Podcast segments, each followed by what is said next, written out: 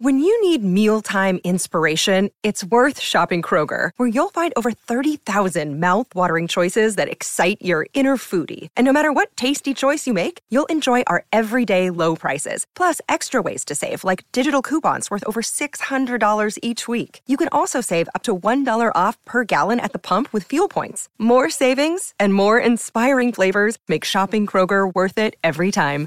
Kroger, fresh for everyone. Fuel restrictions apply.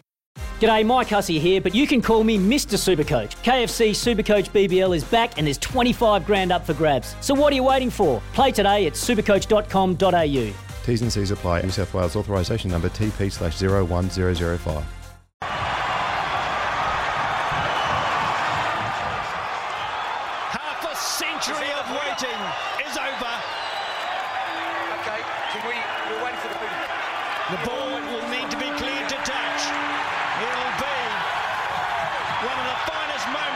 In Southland rugby history. They've won the Ranfurly Shield. Another famous chapter about to be written in the rich history of this wonderful sporting trophy. Wilson, and the shield goes back south.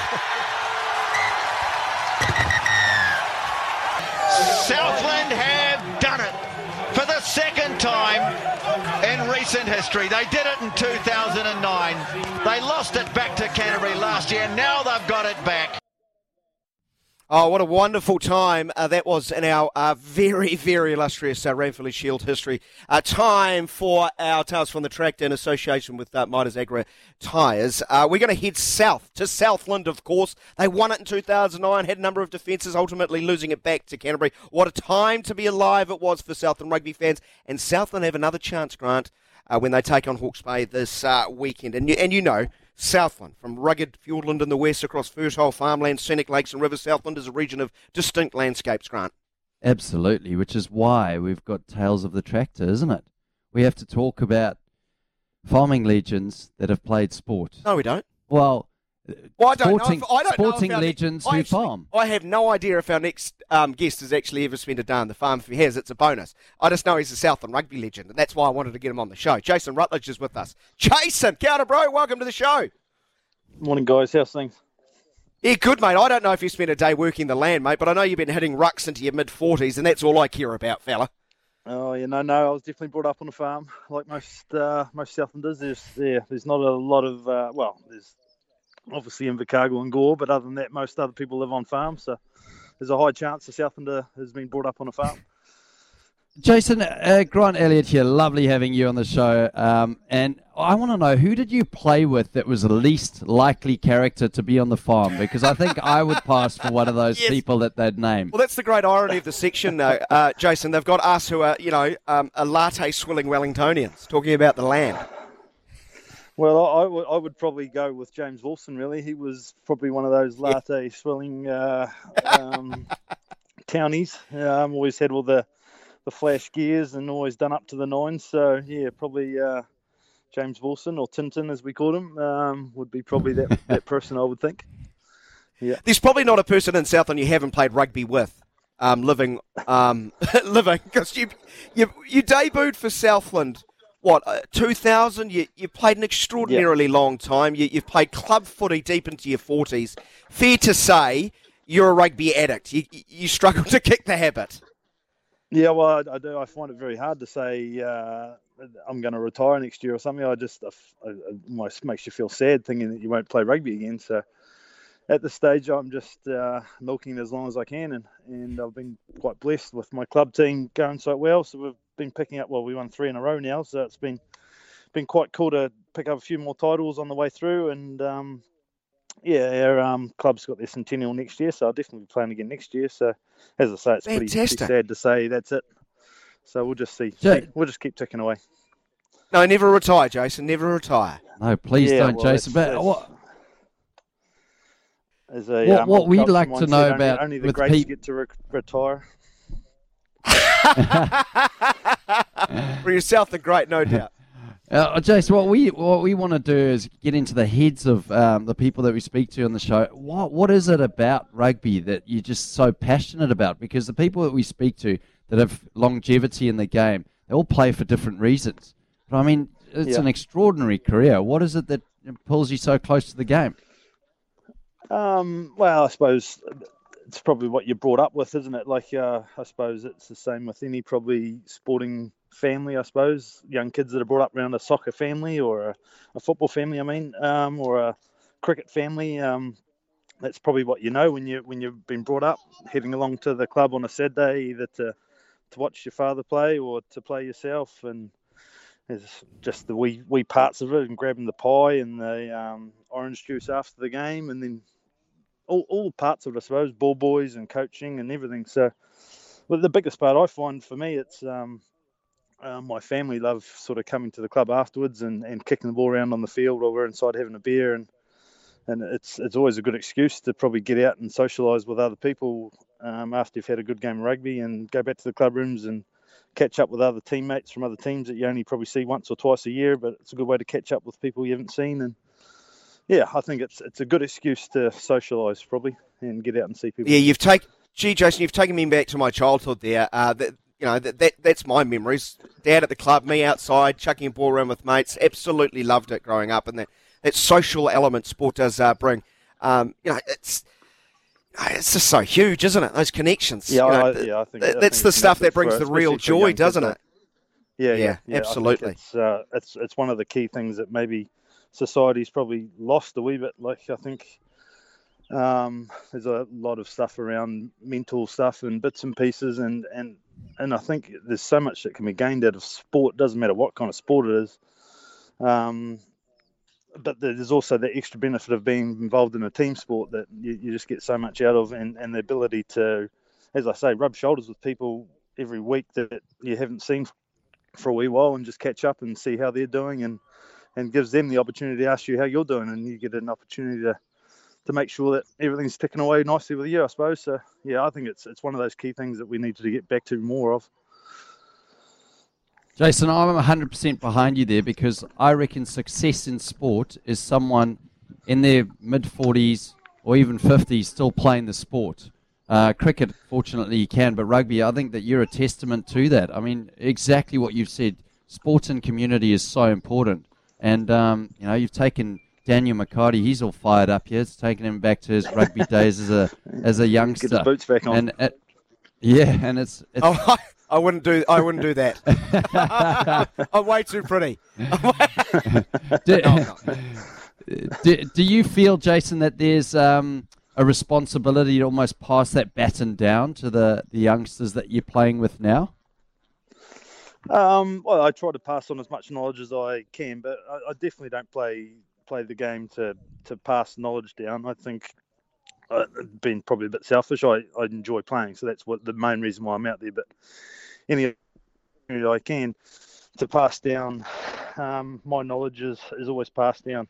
The part I love the most is uh, uh, passing down traditions, I suppose, and making sure those sort of things continue around the club and uh, we've got quite a special tradition when we win the shield out of our club that we all have to uh, climb up a rather large, gnarly uh, hedge, and um, but we all have to be nude when we do it. So it's it's it's quite a painful exercise trying to get up a hedge nude while we're had quite a few drinks. But um, I get plenty of people giving me grief saying, "Why are we doing this?" And I said, "Well."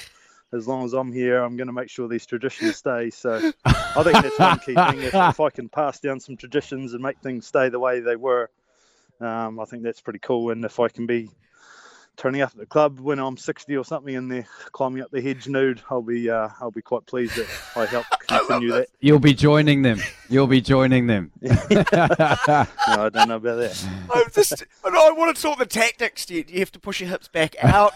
You know, like, it gets suck the tummy tricky, in, which I struggle when, with. uh, There's, there's branches all over the show, and there's a guy in front of you climbing up nude as well. So yeah, it's all go. Grant, you'd go well at this, being waxed all over. Um, you- no issue there. Uh, Jason, I want to take you back to 2009 and winning the Shield on that really cold, awful night. Nine points to three, if I'm Yeah. not mistaken. Um, it was always going to be an attritional contest. You, you, you, you had served, I think, Southland rep side for maybe upwards of nine, ten years at that stage. So, you know, what are your memories Yeah. going into this game? Because I, I'd imagine your blood's sort of boiling at the, at the prospects of finally getting your hands on the shield after 50 years for that very proud province.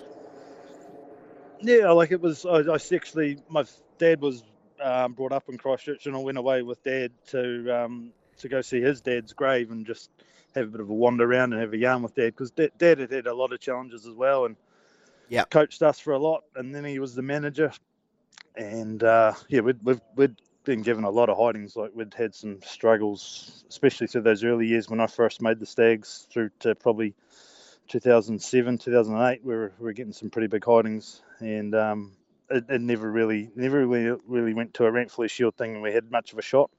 But I, I think we started like that that 2009 season. We were sitting pretty close to semi-final material, so we needed to win that game to make the semi-finals and grab the Ranfurly Shield. But um, yeah, so we were we were going pretty well that year, so I thought we had a good chance.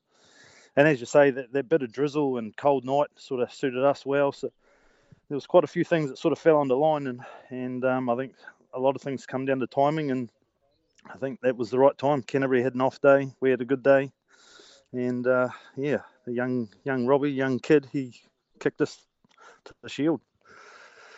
And the final whistle sounds. What does it feel like? Well, it was quite strange because we'd already we'd won the penalty, so we all all sort of knew, but we didn't want to start knew. jumping around and celebrating until we knew that ball was over the line. But yeah, like the, the crowd that was there, I think they sort of had a feeling that something special might have been happening, and we had so many people up from Southland uh, at that ground, and, and the crowd was just unbelievable. Like it, it, felt like it was almost a home crowd for us. So, yeah, that opportunity to um, jump around and celebrate one, but then also to, to make way over the sideline and, and see Dad there. That was pretty cool too. To to um to, to do it with him as well was it was awesome. Um, Cabbage is your nickname. You mind if I call you Cabbage? Yes. You know, um, you go for it. Solid one. Well, it's a hairy It's a solid. It's a solid. the hairy gem. Yeah, it, it fills our heart because Grant and I a common theme on the show, Jason. We we bitch and moan about the lack of uh, you know quality nicknames in New Zealand sport. You are clearly not in that camp. You're in the good camp. Yeah, you're in the good camp. Yeah. yeah, so yeah. You, you, spoke about uh, spoke about traditions and leading up to this uh, Ranfurly Shield game. Um, what were there any other traditions that you had prior to the game and post game besides climbing up hedges nude? Well, that was his club team. Sorry, I, I just lost you for a second. Just cut out. Say that please. No, just asked if there were any other traditions um, leading up to Ranfurly oh, Shield oh, like, that you had oh, when we prior to the game and oh, post game. Yeah. No, well, that was something we couldn't really make any traditions for because we'd never done it before. So it was all yeah. uncharted yeah. water for us. Um, they hadn't been in the province for 50 years. The, the great the great thing well, about it when we won it, we had the opportunity to keep it for a summer. We are guaranteed for the summer. So um, what Rugby Southland did in, in, terms of getting it around the province was great. And, and as Dad said, it went to everything. It went to Burris, it went to funerals, it went everywhere. So basically, mm. you could ring up Rugby Southland and say, Can I have the shield for the weekend? And they'd loan it out to you and you take it wherever you want. So it was, it had a good look around Southland for that period. Um, oh, we the, the, probably the hard thing for us is we had a semi final the following Sydney, and, and we probably had three days of drinking, taking it around south, and before yeah. that semi final. So it's uh, we sort of we sort of at one stage we just had to say, well, all right, that's it. We better concentrate on what's happening this weekend. But um, yeah, we certainly. Well, it's probably just like any small union, I suppose. They haven't seen it for so many years. Um, the public wanted to, to get out and see it, and we certainly wanted to celebrate it, and we weren't we weren't worried too much about a semi final at that stage. And when it when a when a when a journalist says, "Is it hard to get up for a game?" Uh, that's that's that, that's code for. It's literally hard to get out of your bed after three days celebrating. Uh, more evidence: we need to put a GoPro on the Ranfurly Shield in the immediate 12 we hours do. after a, a, Ranf- a yeah, successful yeah, Ranfurly yeah, Shield no. challenge. Uh, I, I, know it's a big ask later today, and Hawke's Bay fans uh, are screaming right now, going, "You're not going to get it in 2022. It's going to stay in the Bay." They, are loving having it. it, it I, I love it when it's in a province where there's reverence for the Ranfurly Shield. Um, you know, if you were to offer advice to some of the Stags players today when they take that field at five past two, what would it be? Oh, I, th- I think well they've actually spoke about it in the paper during the week, and, and it's it's going to come to defense. I think like if they can if they yeah. can d up as a team, like in any, um, I think if I was ever to coach a team, I think you got to base your, your game around defense. If you can shut them out, I think they're, they're going going to be a long way to making that they're scoring some good tries and, and they've got some good goal kickers. So they've just got to shut Hawke's Bay out. And I think if you if you go up in that paddock and you're all in that defensive mindset in terms of you're going to knock over everyone that's in front of you, and, and probably the Irish and the Argentinians have both shown it and how they beat the All Blacks. Very true. If if you can bring that line speed for a, a phase, well, for a passage of the game, and really fluster the Hawke's Bay boys, I think it will go a long way to um, knocking them over. And the Stags haven't been far away this year. Like I think everything's really set up for like a really good challenge because they've, they've they've shown lots of potential and they just haven't put it together all together. But if they can nail it today, I think yeah, Hawke's Bay could be in for a real ding dong of a battle. Oh, Jason, thanks so much for joining us, sharing your thoughts of your successful side in 2009, what it meant to your community, and some advice there for the current team. And, uh, you know, that head story will live long in my memory. thanks for all you've done for well, New Zealand rugby down there. And I'm utterly stoked that you're heading into year number. I can't say his name out loud, can I? Uh, he's going to play another club season next year. Never give it up, Jason. Thanks so much for joining us. Thanks a lot, Cabbage. No, Loved it. No, appreciate it, guys. No, thank you very much. Good show. Keep it up. Our pleasure. Jason Rutledge joining us uh, for our Tales from the Tractor series live from uh, Southland, ahead of Southland's clash. Uh, Ranfurly Shield Challenge against uh, Hawke's Bay. Not going to be easy for sure.